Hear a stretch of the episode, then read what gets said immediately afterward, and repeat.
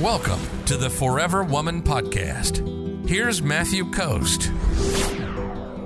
The next one is if you want to know what something, what's going on, or what something means, ask, communicate. Stop looking for clues. You're not Sherlock Holmes.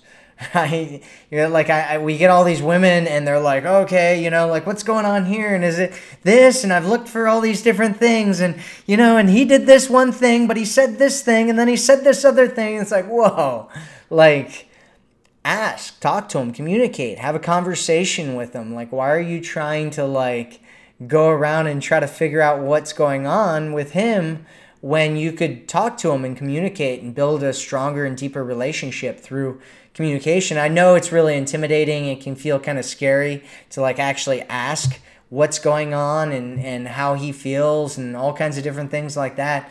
But it's better than getting a bunch of clues and then finding out you're wrong because many times those clues are wrong.